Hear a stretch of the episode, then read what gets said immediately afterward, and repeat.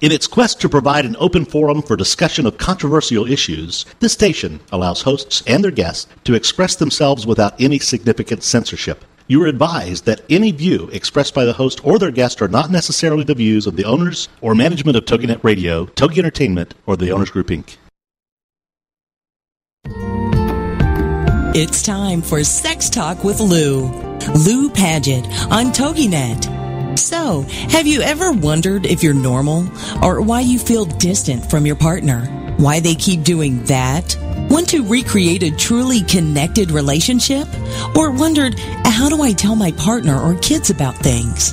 Then this is your chance to be a fly on the wall and learn about one of the most important parts of our health, our sexual health.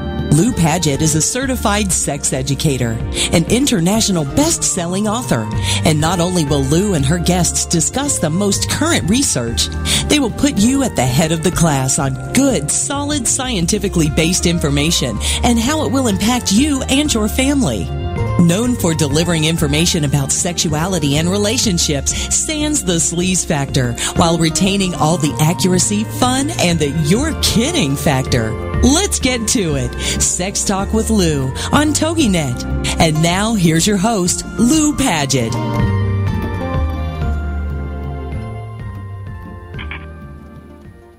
Welcome, everyone. And this Wednesday, it, it's exciting for me because I get to be a student this week. My two guests this evening are Douglas Braun Harvey and Michael Vigorito, and both of these gentlemen are marriage family therapists in San Diego area, and they deal with out of control male sexual behavior and taking care of your sexual health in drug and alcohol treatment and ways to have people not have relapses. So, to Doug and to Michael, welcome. Thank you so much for being here. Thank you, Lou. This is Doug. Hello. Thank you. This is Michael. Hello, Michael. So, gentlemen, uh, when we spoke earlier, Doug, we talked of one of the things that I think is going to make things easier for people to understand because there's so much information in the area of sexuality and sexual addiction that I don't, even myself, who I know a fair amount in the area of sexuality, I am confused on what are the definitions. Well, I think it's a really good question, Lou, and I think Michael and I can both comment on this. I think the most important thing is is this is not a, a medical diagnosis. There's, this is not a condition that actually has a, an agreed upon diagnosis in, in the way that we talk about diagnoses of a lot of things. So even the people who do the treatment haven't agreed on this. So what Michael and I can sort of comment on is the kinds of things people might be experiencing that are, are the, the, the, the common elements of what is called either compulsive sexual behavior, sex addiction, out of control sexual behavior, and the newer term that is going to be most likely adopted by the, the mental health field is hypersexuality. Mm-hmm. Um, and so, so, Michael, what are your thoughts about just some of the basic things that you know we we need to think about when people are trying to understand these this, these terms? Well, uh, when clients come to our office, it's, a lot of times it's setting treatment priorities. So we want to be able to open discussion for someone to get curious about what's happening. Uh, where it's different if someone's coming in uh, concerned regarding symptoms of depression. We have uh, surveys, we have checklists, we have criteria that we can then use to diagnose major depressive disorder, where we don't have that same benefit when it comes to problematic sexual behaviors or out of control sexual behaviors. Mm-hmm. So we want to be able to create the space to have that dialogue. Uh, so part of the work that Doug and I do, besides providing groups for men in out of control sexual behaviors, we help train other professionals to prioritize and prepare for that, that conversation. Mm-hmm. Because I, I, know, Doug, I have your book, Sexual Health and Drug and Alcohol Treatment, mm-hmm. uh, yeah. which is outstanding. But I know you also have uh, your latest book is, if I'm not mistaken, Sexual Health and Recovery. Correct, and that's a that's a professional counseling manual for counselors who will particularly provide treatment for people with drug and alcohol uh, for drug and alcohol treatment that have high sex drug linked behavior. Uh, oftentimes, uh, people in drug and alcohol treatment confuse sex drug linked behavior with sex addiction, uh, and so anytime somebody might have a sexual behavior that's really merged with their drug and alcohol use. They've they've never really been sexual without drugs and alcohol, or they the drug they become addicted to, let's say like crystal meth or something, uh, they became addicted to it because of the sexual benefits or the sexual aspect of of and consequences of crystal meth use. People have sex for hours at a time and might be engaged in sexual activity that they're less inhibited to do, um, more exploratory, uh, uh, and so uh, people who are in drug and alcohol recovery may have that linkage with sex and drugs. And in the drug and alcohol treatment field, that's often mislabeled as sex addiction or out of control sexual behavior because of the the the pairing of the sexuality and the drug use are so so combined and parallel. Um, and so we're really dealing with two separate issues: people whose sexual behavior is out of control for a lot of reasons, and we can talk mm-hmm. about what that looks like, and then people whose drug and alcohol use is is is so commonly linked with their sexual behavior that if they try to get sober from drugs and alcohol, they be, it, it becomes a crisis in their sex life because they have no idea how to be a sexually active human being without being under the influence of drug and alcohol. Ah, so in other words, they've never experienced sober sex. Yes, for many people with high sex drug linked behavior, that's one of the common elements. They've never been sexual without being a high or or or or, or drinking. Mm-hmm. Now, if we are to go down the list, can you gentlemen, as I said, I want to be the student tonight. Mm-hmm. if you were to say, is there a different definition for sexual addiction, mm-hmm. for sexual compulsivity, mm-hmm. for hypersexuality, or for out of control sexual behavior? I, I think there are some key distinctions in those, and, and, and, Michael and I talk about this often when we train professionals. When we're mm-hmm. talking about sex addiction, we're talking about an idea that somebody sees sexual behavior, their sexual life, as a mood altering experience they've become dependent upon.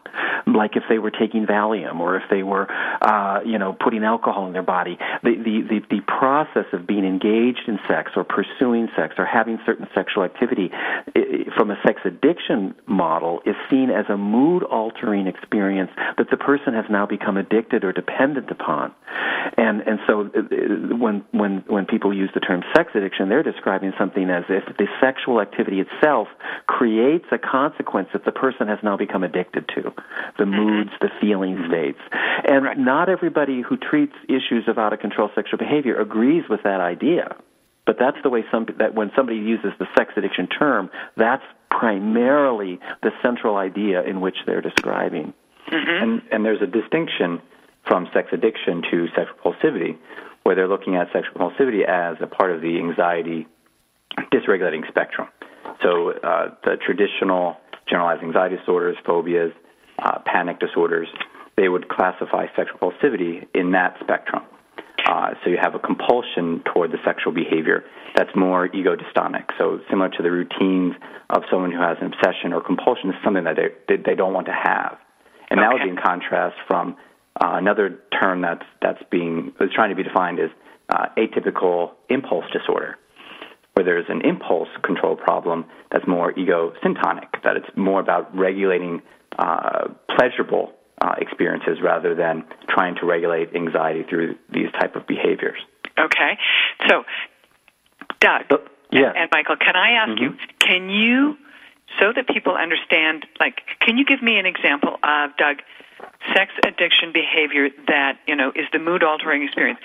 Can you describe mm-hmm. for me someone in a day-to-day operation of this? Yeah. And in, you know, in regular people terms, I understand ego dystonic, but I know other people may go, eek. yeah, right, right.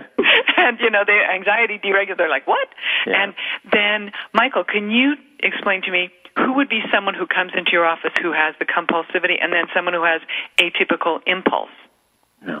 So a sex addiction, somebody who comes in and says, you know, I'm a sex addict. First of all, most commonly they're going to come in and that's what they're going to say they are. I think I have a sex addiction, or my wife told me I have a sex addiction, or my, my friend thinks I'm addicted to sex, or that's that's the most common term almost anybody out in the public will use if they're concerned about their out of their, their sexual behavior being out of control. That's the language that almost everybody uses. Right. But, so so that's the first thing is that it, that that's what people are going to call this is I have a sex addiction, and usually what they'll come in and report is the most common complaint is the amount of time spent in thinking about or engaging in sexual activity.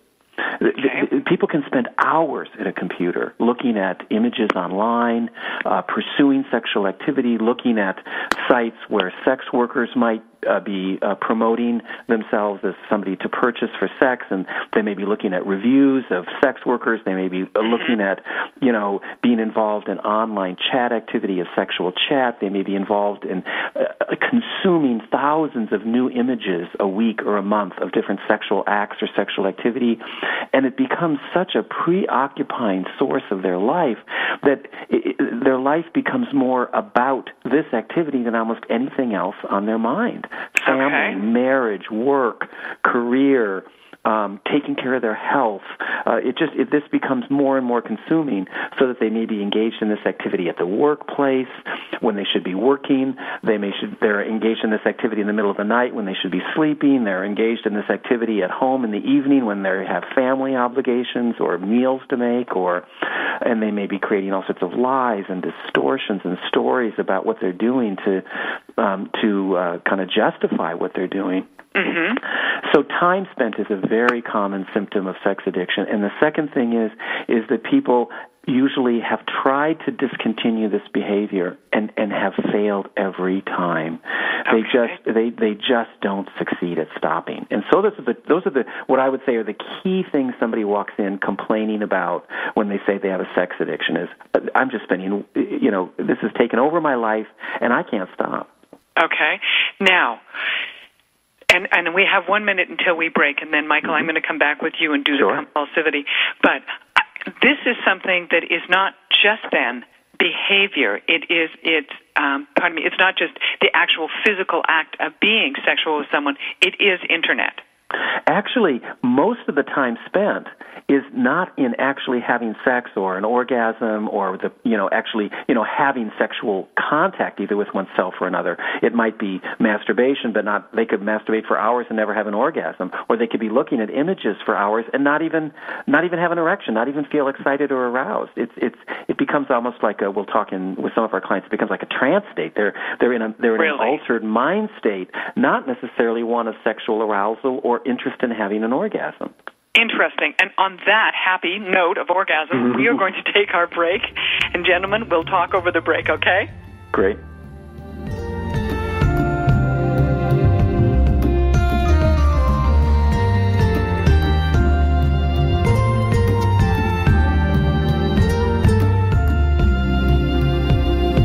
This is Sex Talk with Lou on TogiNet with your host, Lou Paget. Techniques and tips are her specialty. She delivers bite-sized chunks of information you can use right away that work. So stand by for more sex talk when we get back after these. This is Sex Talk with Lou on TogiNet.com. Come Learn With Me is a show created as much for the host as the audience. Join host Dani Walker Wednesdays at 11, noon central on TogiNet.com as she invites you to get your boots on and walk through life's triumphs and troubles with her. Come Learn With Me is the beginning of a movement, a community filled with caring people who share information, allowing everyone to participate, gain, and grow. What works? What doesn't? Your host, Dani Walker, is a self proclaimed student, not expert, and she'll share very candidly passions, perspectives, failures, her family's battle with illness, her restaurant inspirations to keep being a wife, parent, and more, all the while including industry experts, disease survivors, and guests to add to the mix. For more on Dani and her show, go to DaniWalker.com. D A N I Walker.com. If you've ever searched high and low to find answers to sickness, disease, and debt, come learn with me and let's get our questions answered together. Come learn with me with host Dani Walker, Wednesdays at 11, noon central on TogiNet.com. The American Rock and Roll Now, this Saturday morning, we're going to count them down one more time from number 40 all the way to number one with the official Classic Hits Countdown, the American Rock and Roll Countdown. We'll count down the biggest hits of the 70s with interviews and artist information, news, weather, sports, you name it, we'll have it this Saturday morning, 9 o'clock Eastern, right here on TogiNet for the American Rock and Roll Countdown. The American Rock and Roll Countdown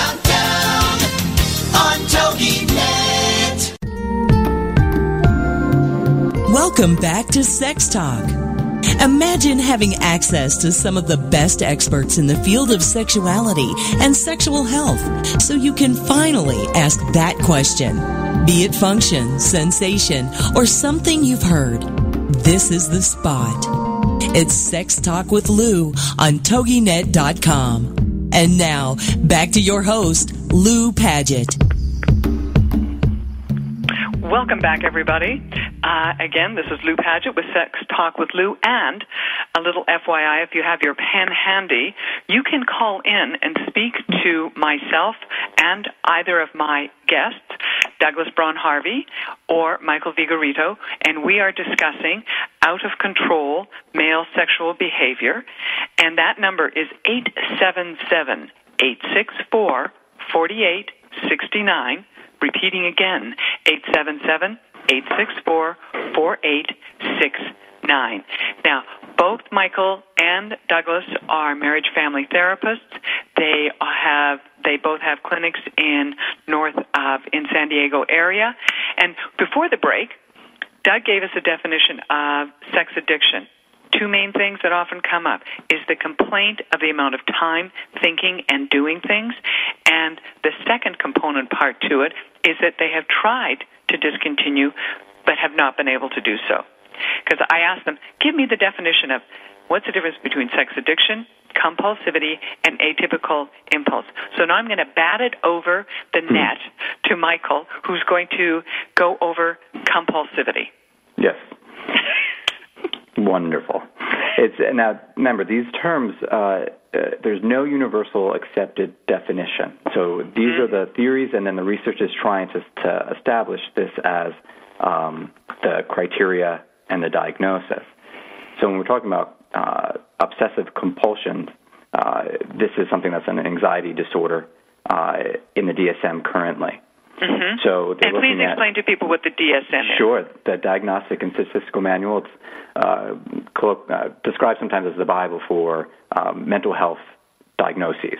So it has all of the diagnoses people would use uh, in the mental health field uh, with all the criteria and definitions um, uh, to help people understand what might be happening for them, either things like uh, psychoses, depression, and also would be used for billing purposes uh, with insurances. Right. So right now, there's there's nothing in the DSM that talks about uh, sex addiction or uh, sexual compulsivity. Uh, so compulsivity, if, if we're looking at it as an anxiety disorder, uh, they're looking at the behavior that people are feel compelled to do to uh, not feel anxious. Okay. So uh, people might be um, moving toward having online sexual behavior to feel differently. If they're uh, really stressed, really anxious throughout the day, they might be having some type of sexual behavior to not feel that anxiety. So Okay. the, the purpose of the sexual behavior is to feel differently Okay. uh, is and that not feel anxious. Right now? Just just to jump in is Sure. uh, people I know who have compulsive hand washing. That's something that they do to not have themselves feel anxious. Correct. Is this a similar thing? Doing this to not feel anxious? That's the theory. And one of the, the authors of this theory, Eli Coleman, has come back and said that the, the research does not uh, uh, um, support this diagnosis as uh, sexual behavior as being an anxiety regulating disorder. Okay. But it's still one of the commonly used labels for to describe this behavior Right. because it's, okay. it's how clients might come in and say, "This is how strong this uh, behavior is. It feels like a compulsion." okay. and that's the way that they're using to, to describe it. The Now- atypical impulse disorder Mm-hmm. uh, is just another theory that's out there talking about how people regulate themselves when uh, they're in pleasurable states or how they regulate pleasure. And that could be And things, when you say Mhm. now, Michael, when you say regulate pleasure, what Mhm. does that mean? Are they turning a dial? Are they playing with a vibrator? What are they doing? What are they regulating, and how are they regulating? Sure.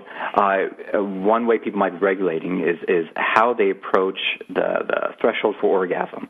So there's a term called edging, where people might be online four hours masturbating and kind of moving up to that point of orgasm and then backing away. Okay. They're regulating that pleasurable experience. Okay. Uh, or they'd be regulating the amount of times they have sex uh, either outside of their marriage or the times they, they pay for sex. Uh, and so they're, they're regulating that pleasurable moment. So when you say the impulse disorder of this, hmm they atypical part of it is that they are spending the four hours edging, or is the atypical part that this is normally something that they would like to do, but they know they're not supposed to do it, so now they're regulating it? I think the atypical part is part of the field's attempt to distinguish it from the other impulse disorders that are in the DSM. Okay, so we're looking at the theories of this, and that's what Correct. gets. Well, this is one of the what, things that what, what I could add would be what a client might say, Lou, with this impulse uh, control issue. Is They may walk in and they'll use the language of, "I feel this urge. It just it comes over me. I, I, I, I, I you know, like they'll say it's like somebody else was driving the car. I just had to go to the sex shop and uh, you know sit in a booth and masturbate for half an hour, or I, I just had to go to the stripper. There's a there's this kind of this experience they have inside of being impelled like an impulse. They just they they feel like they have no control over that urge state, mm-hmm. and so th- people who kind of might think they have low impulse control or I, I can't control my impulses are people that report that the sexual behavior follows this intensely felt urge state that they they have no understanding of where it comes from why does it happen? You know and they just feel like they have no ability to kind of prevent these intense urge states from overcoming them Okay. and so, so people with that that will talk from an impulse control uh, kind of perspective might report that that's a big part of their experience. That these these sudden urges that are so intense, they just propel them towards uh, a repetitive sex act or a new sex act or um, uh, you know a, a, a, a, a, you know seeking sex. Uh, That's what they'll that's what they'll kind of report in their behavior. Okay. One of the things I'd like to bounce off of both of you is how do you deal with people walking in and using examples from the media? And I'm going to throw out a couple of them here and say that, you know, I'd like you to just respond how you would when people would make comments, you know, relative to Tiger Woods. I have an issue with media as really what is entertainment, trying to act like it is a therapist and an educator in this area. And the person who I would really take to task on this is Drew Pinsky. And honestly, Can you I- explain? Can you explain a bit about that, Lou? Maybe people maybe need Okay, to hear about um, Drew Pinsky yeah. and, and why you're saying that. Right. Um, Dr. Drew Pinsky is an addict. Uh, he's an addictionologist who has a practice in Pasadena. Who really he bought a gerontology, an, an older aging population uh, practice, and his area of specialty has been addiction. When he was on Love Lines, his main response to things. Now, I like Drew. I have done shows with Drew. I have pitched programs with Drew. Mm-hmm. What I know is that he does know the addiction area. He does not know the area of sexuality, mm-hmm. which is why I was brought in as the best-selling author and certified sex educator. Mm-hmm. And what I have found is that whenever the issue of sexuality comes up, he goes to a default comment of was was uh, were drugs or alcohol involved. So then he goes to what he can speak to, and he ignores or does not properly cover or have the skill set to deliver the information in the area of sexuality and addiction. Mm-hmm. And the show, Sex Rehab, I- I'm like, look, we all know what reality shows are. They are a train wreck waiting to happen. Mm-hmm.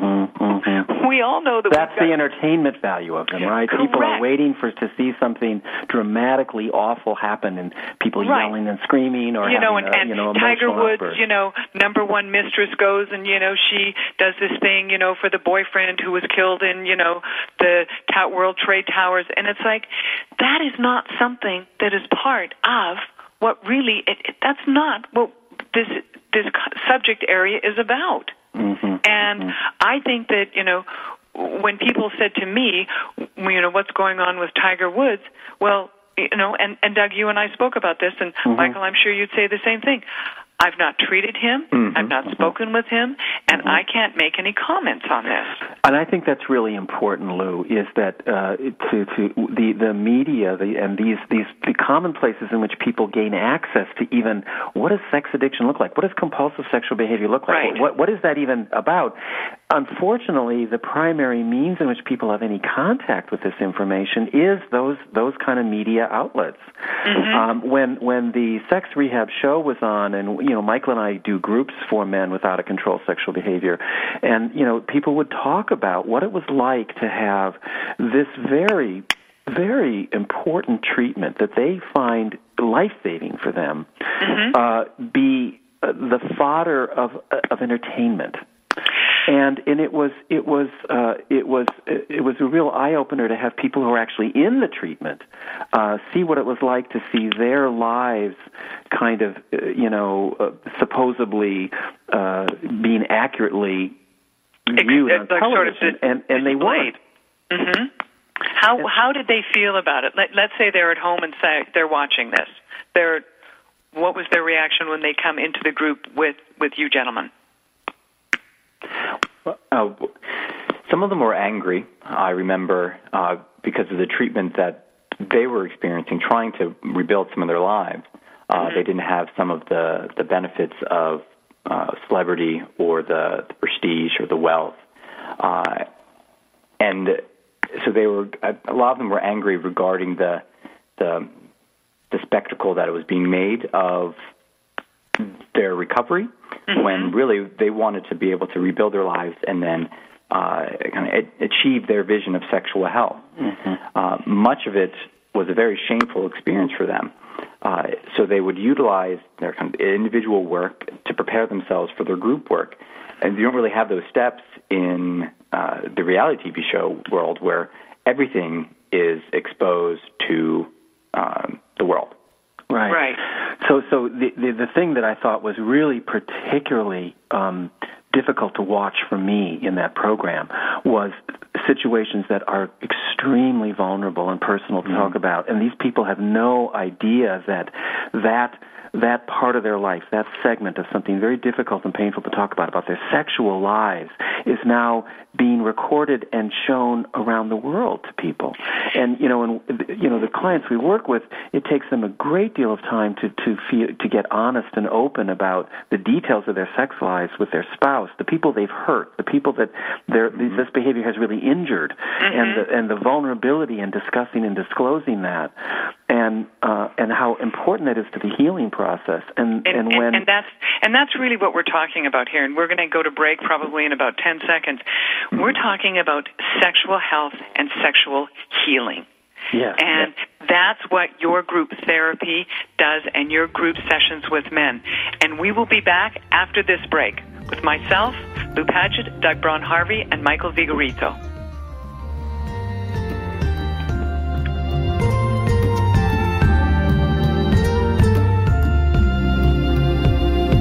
This is Sex Talk with Lou on TogiNet with your host, Lou Paget. Techniques and tips are her specialty. She delivers bite-sized chunks of information you can use right away that work. So stand by for more sex talk when we get back after these. This is Sex Talk with Lou on TogiNet.com.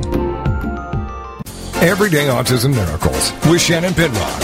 Friday afternoons at 2, 1 Central on TogiNet.com. Life after an autism spectrum diagnosis doesn't have to be difficult. It can be joyful, happy, and filled with hope. Join Shannon Penrod, author, speaker, coach, and mom of a six-year-old recovering from autism for this inspirational hour of hope. She's even authored a series of children's autism books with her son, Jim.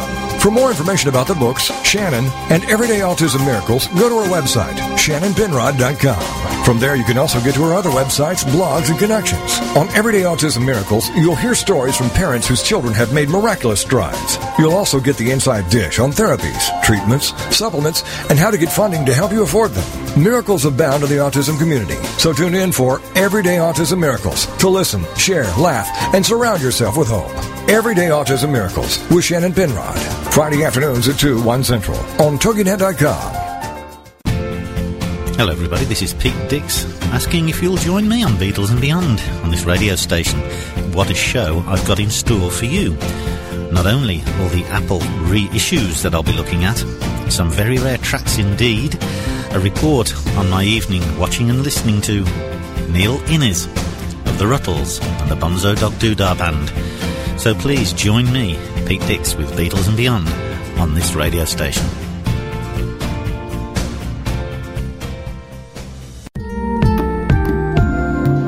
Welcome back to Sex Talk. Imagine having access to some of the best experts in the field of sexuality and sexual health so you can finally ask that question. Be it function, sensation, or something you've heard. This is the spot.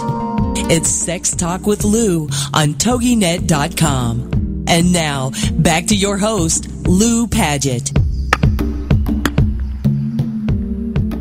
Welcome back, everyone. I'm here with Douglas Braun Harvey and Michael Vigorito, and we are discussing male sexual behavior and specifically out of control male sexual behavior. They have an outstanding program they have created in their their separate clinics in San Diego area and they do group sessions for men. And one of the things that I think often we do not have enough validation of is having men know that there are places where they can go and feel safe and take control of their lives again.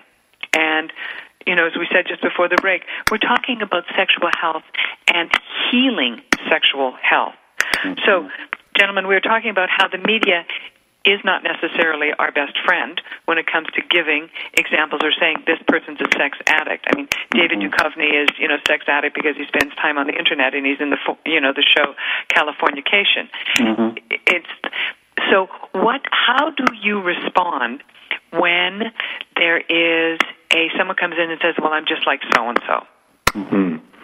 Well, one question would be, uh, tell me how you came to that conclusion.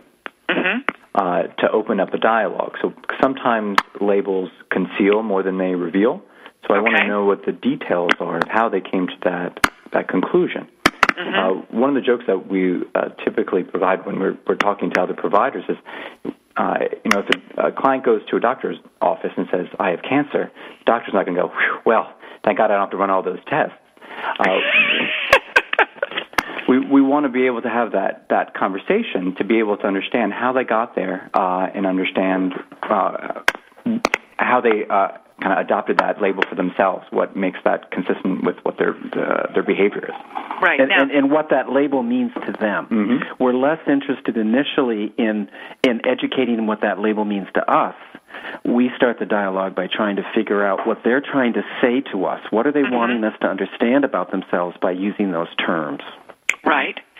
Now, the other thing that when I was reading your site, Michael, mm-hmm. and you have and you put together treatment plans and objectives mm-hmm. based on what the person brings into, you know, your office with you. Mm-hmm. Typically, how long would it take or is there no such how long would it take for someone who wants to address and deal with out of control sexual behaviors for the men? But you work you work solely with men.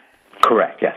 Uh, to come up with that treatment plan, it, uh, what I tell my clients is that it usually takes anywhere between four to eight sessions, where we do uh, clin- uh, clinical interview. We do have some standardized measures, uh, where we want to be able to understand their behavior and the patterns uh, that we see uh, in their history.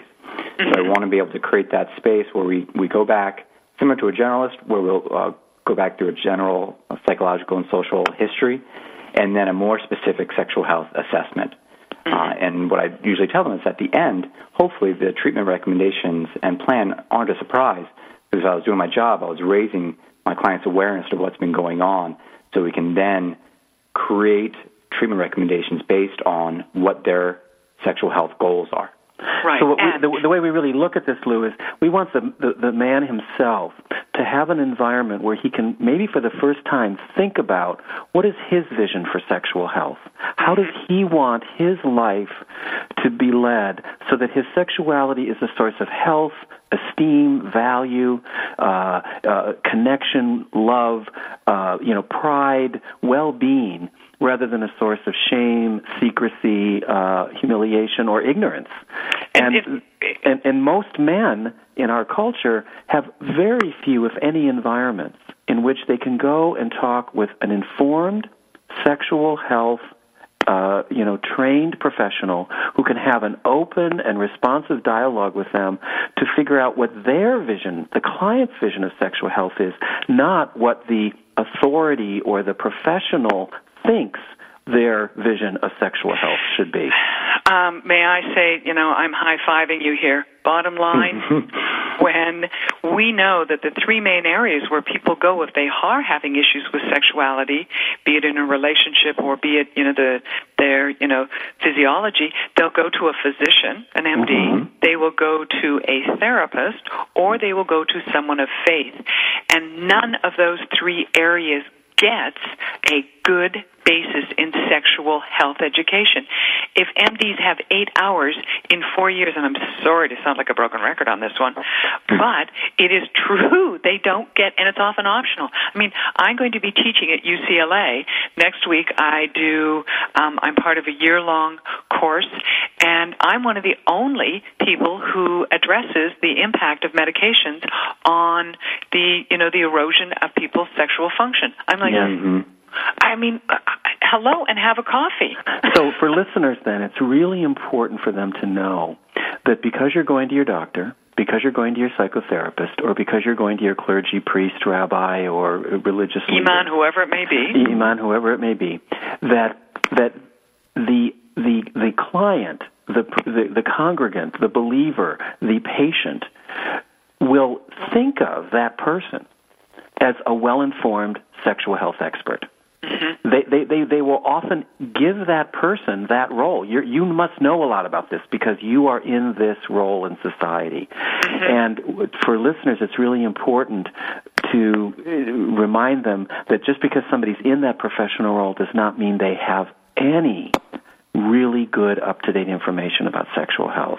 When I when I, I teach human sexuality at San Diego State, uh, uh, Michael and I co-teach actually uh, for masters of level people who are becoming therapists, and w- one of the things we remind them is most of what we know about human sexuality from a research perspective has been only known for the last forty or fifty years That's true. so that their parents, depending on the age of the student, or definitely their grandparents, have n- had little to none of the information they're going to learn in this class when they were growing up, when they were getting married, and when they were considering having children.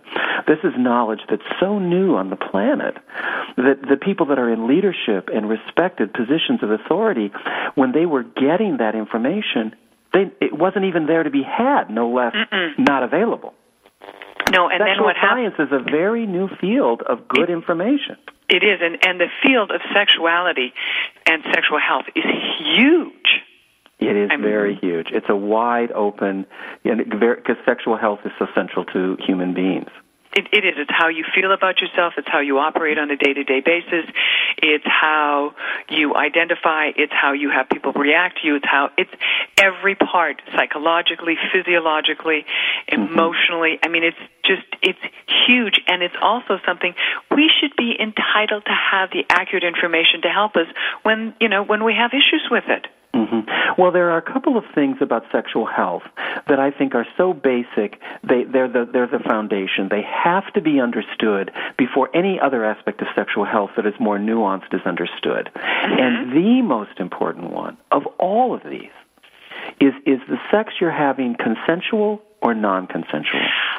Thank you, and please tell me. Uh, you made a comment when we were speaking of you know you coming on the show of the non-consensual forms of behavior mm-hmm. that can occur. Yes. And, you know, there's a lot of euphemisms and metaphors for non consensual sex in our society. Right. Sex offenders, uh, perverts, uh, child sex offenders, um, uh, you know, voyeurs, uh, you know, uh, exhibitionists, predators. This is the language in the media, in the news, in, you know, in our general day to day conversation. Uh, uh, you know, incest, sexual abuse. The, these, are the, these are the words we have that describe d- various aspects and rape. Uh, uh, these are all the words we have for various aspects of non-consensual sex. But what's fascinating is how little the term non-consent is used in the overall discussion in our society about the most important sexual health, health norm there is. Yeah, almost everywhere in the planet, every country has some definition of when sex is consensual and when it's not. It's the most fundamental issue of sex. Have I given you permission to touch me and have that contact with me? And have I gauged that you have given me permission in order to be and having this contact? It's so fundamental. And yet, many people don't even realize how essential that is to their sexual health. That always sex should be consensual. Always. Now, you also mentioned that you only have the men in your group who it has been consensual. Correct. And you send people, you send, you know, people who are dealing with non-consensual issues to other therapists who are trained specifically in the modalities for that. Yes, maybe Correct. Michael, you want to talk more about that? Sure. Uh, it's one of the preliminary criteria that we have when someone walks in our door and you know says I'm sex compulsive, sex addict. We make certain we ask the question: Is the sex that you're involved in consensual? And that could be a whole host of things. We want to make certain, for instance, if they're looking at online sexual behavior, is everyone that you're looking at of the age of consent?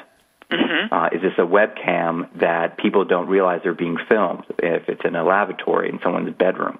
Okay. Uh, we want to be able to assess that level of consent, and if that's present, then we would like to make a referral to a specialist because those those issues that they're going to be dealing with are going to be different than the issues that the guys that we're seeing who are involved in consensual sexual behavior. For instance, Okay.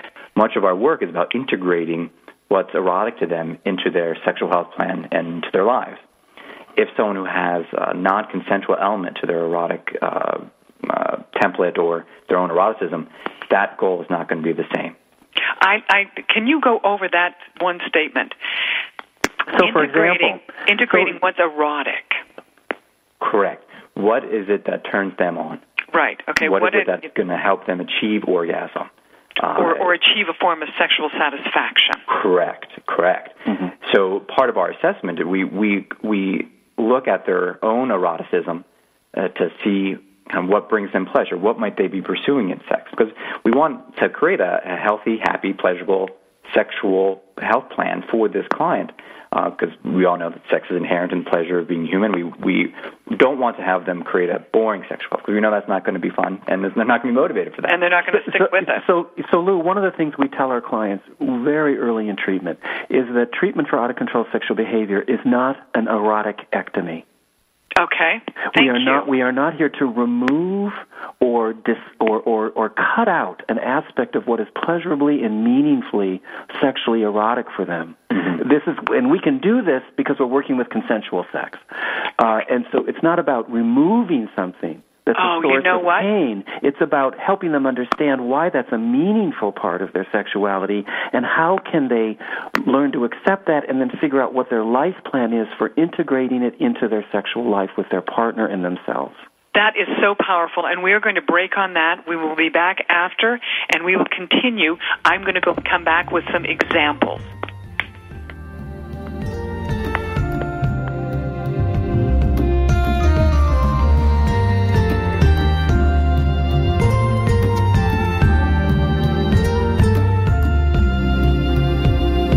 This is Sex Talk with Lou on TogiNet with your host, Lou Paget. Techniques and tips are her specialty. She delivers bite-sized chunks of information you can use right away that work. So stand by for more sex talk when we get back after these. This is Sex Talk with Lou on TogiNet.com.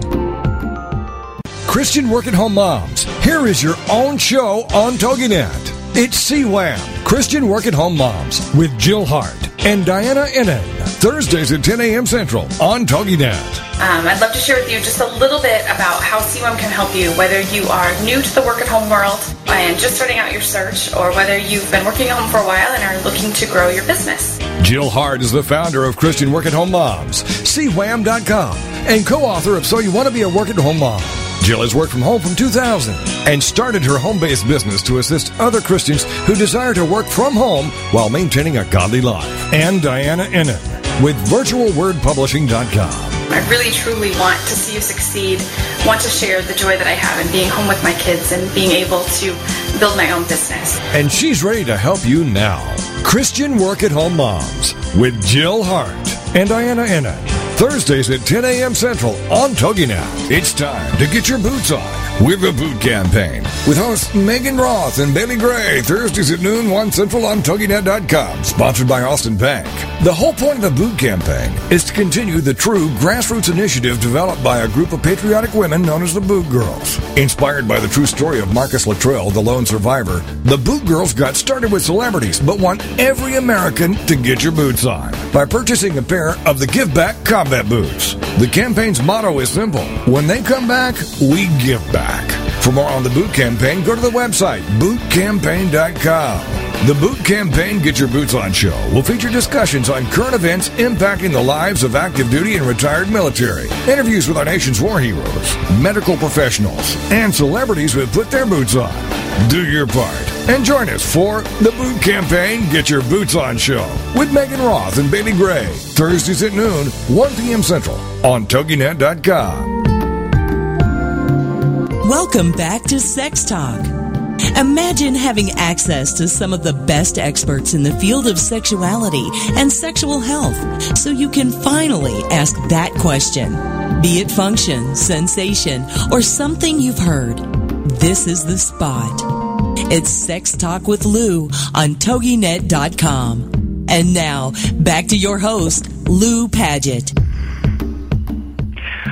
Welcome back, everyone. I am here with Douglas Braun Harvey and Michael Vigorito, both who are marriage family therapists in San Diego area. They have a uh, group session that they do for men who have out of control sexual behavior in a consensual manner. Now, what I ask, so gentlemen, can you each have one example of someone presenting and be really as specific as you can so that our listeners can can be able to relate on a kind of like a, a nuts and bolts level on Mm-hmm. what these men are presenting with, how they walk in the door, what the plan is, how they can integrate what is already erotic for them. Because you said, Doug, it's not an eroticectomy. Mm-hmm, mm-hmm. So what can so tag your Well? I'll, I'll give an example of a man who might walk in the office. He has very strong and powerful religious beliefs about religion and sexuality. And he also has a very particular source of arousal that's very important to him. And it may be he likes to dress in women's clothing as part of his erotic arousal and, and, and sexual experience. And his religion will tell him that is uh, either sinful against God, uh, you know, not normal, uh, you know, just not in line with his creed and religious beliefs. And so he comes in with a very specific conflict. You know, this is I've always been excited by this. I've always wanted to do this. I've, I've even my wife knows about it and, and things like that. But but but he'll he'll call that turn on his sex addiction. Okay. I'm addicted to that. He won't he won't see it as a part of what's a meaningful and enjoyable and actually quite for whatever reason and we could that's part of therapy figuring that out, but this is nonetheless an enduring source of arousal and erotic pleasure for him in sex. But he's conflicted with it because of other beliefs and other messages from other sources in the culture. And oftentimes these, what we call a kind of uh, a, a self discrepancy, an internal conflict with one's, what turns one on, the, the way that gets uh, understood in our society is to call that unconventional, uh, judged, uh, you know, uh, uh, you know, kind of thought of as strange and weird turn on. It'll be called a sex addiction because that's the language people have for things that are strange like that. And Well, they'll we need- call, we the, need and they'll better call terms. the fact that they want that turn on and it's so important to them. They'll say, "I'm addicted to that turn on." Mm-hmm. Because that's And- the only term we have so far. Because that's all. That's the only language we have. Because uh, we don't have a very many positive words for these kinds and these ways in which people feel and experience sexual pleasure. Unusual, you know, a fetish is, you know, uh, can be a word for this, but it may not always be a fetish when people have these particular turn-ons. Um, you know, we have to figure that out too. How how specific and hardwired is that turn-on? For some people who have unconventional turn-ons, it, it, it may not have been dressing in women's clothes that was exciting for him. It might have been a certain fabric he was interested in. It was only Oh. women's clothing that had that fabric or touch. It could Right. be an odor or a smell that goes with the clothing that's only accessible through a woman's clothing, and so he doesn't even know that it's really the odor that's the arousing object, not the clothing. So there's a lot of things that have to be kind of understood, and if it's completely put in the, the category of sex addiction, then all of that goes unexplored because that's all an addiction that has to be stopped and abstained from. Right. Now, here, for this man who had the very strong, powerful religious beliefs, and his Mhm. wife did know, now, was his wife okay with it? No, he, he, both he and his wife were waiting for him to stop this so they could be good in the eyes of God. Oh. So somehow God was telling him that this was wrong. Well, not somehow. He he was he his Okay. religious leader, his his his his faith book, his you know, th- th- I mean, you know, his scripture. They are saying it's wrong. It's not just he's making it up. These are real messages. Okay. So how did you work with him? Well, first of all, I had to, he had to get a lot of sexual health information. We had to really, he had to be open to talking about the nature of this turn on, what it was for him, the history of it, like Michael talked about, you know, what's the Right. history, mm-hmm. and, and, and, and sort of suspend judgment for a period of time, suspend conclusion. Let's just try to understand this behavior and not try to eliminate it or, or make it bad or call an addiction right away. Let's just try to understand it. That Okay. took time. That took a lot of time. And then he had to figure out what is his goal for this behavior. What is his goal? Not my goal, not his mm-hmm. church's goal, not his wife's goal, not his society's goal. What is his goal with this part of his sexual life? And he's never been given, given permission to ask that. It's always been about conforming with somebody else's idea of who he should Right. be Right, So this puts him back in in his own driver's seat. And that's the mm-hmm. answer to your question of how does somebody have control over this. I'm not invested in the outcome of how he decides to live with this turn on, but I'm invested that it's his choice because it's his turn on. Now that is that is that's powerful to hear that. Michael, we've Mhm. probably only got a few minutes left, and I want to make Sure. sure. Now, now, Doug, did you complete with that? Is that Well, I how think that yeah, I think that's an, that gives a, a bit of the map. Yeah. Okay. So, Michael, give me an example of a gentleman you were dealing with. Sure. Uh, client who came in uh, concerned about online sexual behavior, uh, and that was his presenting problem. His wife discovered the behavior, the time it took, uh, and it also was impacting the sexual frequency and satisfaction in their relationship. So he was identified as uh, as a sex addict in that relationship, and then came to see me for the assessment. So in the assessment, uh, it, it turned out that he had uh, a co-occurring uh, anxiety disorder, uh, just a met criteria for generalized anxiety disorder. And the reason why it's important is that it's one of our preliminary ca- uh, criteria. Is we want to see is there uh, any pre-existing psychiatric concern that we need to address because that could address some of the sexual symptoms. So uh, brought in a, a um, another specialist psychiatrist to meet to help treat with the anxiety disorder, and while that was being co-treated, we started talking about what was happening for him uh, with his sexual behavior, and it turned out uh, he was pursuing uh, an unconventional turn on as well uh, regarding themes of dominance. Uh, and this was something that he had not shared with his wife. His wife didn't know what the details were, and I was the first person to ask him, "Well, what is it that you're actually looking at?" Because you know, it's one of my rule outs about consent, and this is when that theme came out. Uh, and in it took him about, I would say, 10 to 15 minutes to actually say these words about what he was looking at, which has let me know that there's a lot of shame here. Okay. Uh, so because he, he kind of met the, the acuity level to go into group, like it, this was a pretty uh, destructive behavior that he was getting involved in that was impacting his relationship and impacting his work because he was also looking at uh, at work. Uh, we brought him into group and we used individual to help him prepare for group to work through that shame. Because uh, if he was able to integrate this part of his eroticism into his identity, he can then assert his needs a little more in his relationship. So he started out talking about individual, then he brought it to group, and to share that with a bunch of men about the specifics of his uh, erotic uh, charges and his sexual behaviors it was a very difficult and shame provoking experience for him. Uh, but he was able to endure it and move through it in a non judgmental, safe environment. Right. So then he could take that experience and bring it into his marriage to help integrate areas of his own eroticism to increase his sexual satisfaction in the relationship.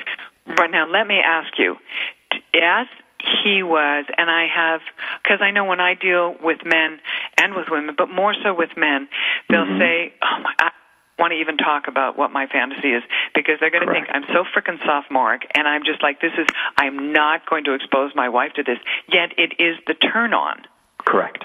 And was he able to integrate that with his wife and have his wife be understanding of this and something that could be part of their sexual dialogue? Correct. And uh, he was uh, able to do that. I've had other clients where it was more difficult, where the wife was not as willing uh, or interested uh, in participating in that type of sexual play. Mm-hmm. Or there's another dilemma that may come up, and that is some people with these uh, their their particular unconventional turn-ons, they may discover they cannot feel sufficiently sexually aroused with this turn-on with somebody they have love or close affection for. They can only do it with somebody they have little to no emotional connection with, or perhaps is even a total stranger. And that adds in a whole nother level of shame to this. That I'd like to integrate this into my relationship. The dilemma is the minute I'm trying to engage in this sex act that's so pleasurable to me, and I feel affection or love, or this person knows me, I can't get aroused. Right. I had a, a gentleman who his number one thing was he wanted to be able to masturbate in front of women, but it could only be women he did not know. Mm-hmm. And it put him at serious risk for a number of things. I mean, it, you know, exposure, and this was an MD. Now, let me ask you this, Lou, because this is the basic question: Was he doing this with consent or non-consent to the women? He. Non-consent. So that, so you see, you see why that's such an important criteria there. He, that that's a non-consensual activity. Right, and this is, and that's what you know. That's what he would do. Oh, gentlemen, we could go on for forever. Now, what I'd also like, please, we have I think two minutes left. Mm-hmm. Doug, you are going to be going to Maryland to yes, do I, a. I'm going to the um, the state of Maryland, is, is, ha- which, by the way, is surprisingly the highest per capita rate of in, of HIV infection rates in the country. Yikes. And so, why the state of Maryland's interested in having me come there is my intervention around sex drug linked. They're combining people who work with HIV treatment and drug and alcohol treatment together to be trained in this the curriculum I've developed on relapse prevention for people in recovery from drug and alcohol addiction who have high sex drug linked behavior. And mm-hmm. they're seeing this as a potential to help people in recovery from drug and alcohol addiction who may be HIV infected or highly at risk to become HIV infected by teaching them sexual health approaches to recovery. Uh, and, and not and, and in drug and alcohol treatment, sexuality is often an avoided or feared topic. And the state of Maryland is taking leadership in this area and saying, as a state, as the drug and alcohol services we provide to our, our residents of our state through our government dollars, we're interested in the possibility of giving them an opportunity to improve their treatment outcomes by giving them an opportunity to have good sexual health information provided in their drug and alcohol treatment as a is- way to increase uh, Hugely quality powerful. of their recovery and decrease their relapse risk. Right. Now, we are going to have to jump here. My guests have been Doug Braun Harvey, Michael Vigorito. I'm Lou Paget, Sex Talk with Lou. Join me next week, Wednesday, www.loupaget.com. And thank you again. with host Lou Paget. Every week, this will be your chance to be a fly on the wall and learn about one of the most important parts of our health, our sexual health. Join Lou Paget. She